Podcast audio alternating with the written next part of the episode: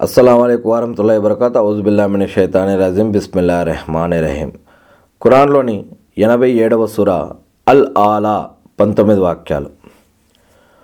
ఓ ప్రవక్త సర్వోన్నతుడైన నీ ప్రభువు నామం యొక్క పవిత్రతను కొనియాడు. ఆయన సృష్టించాడు. ఆయనే సృష్టించాడు.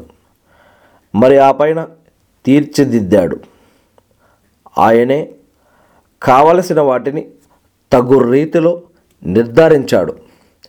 తర్వాత మార్గం చూపించాడు. మరి ఆయనే పచ్చిక బయళ్ళను ఉత్పన్నం చేశాడు. ఆ పైన వాటిని నల్లని చెత్త కుప్పగా చేసేశాడు. మేము నిన్ను చదివిస్తాము. మరి నువ్వు దానిని మరవలేవు.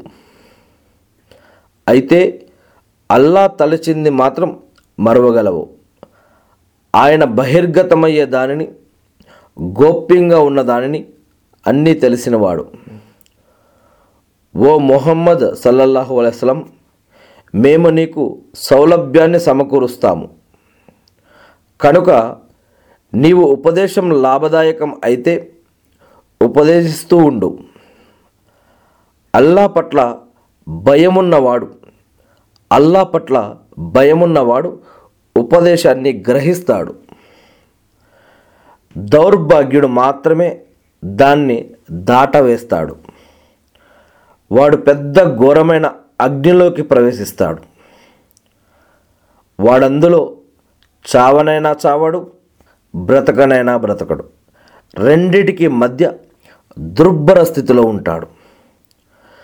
పవిత్రుడైన వాడు ఖచ్చితంగా సౌల సాఫల్యం పొందాడు.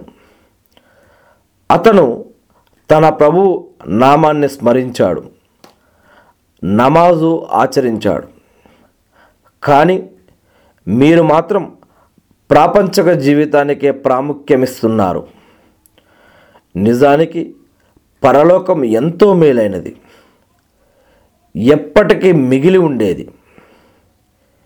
ఈ విషయాలు మునుపటి గ్రంథాలలో కూడా ఉన్నాయి. అంటే ఇబ్రాహీము మూసాల గ్రంథాలలో కూడా.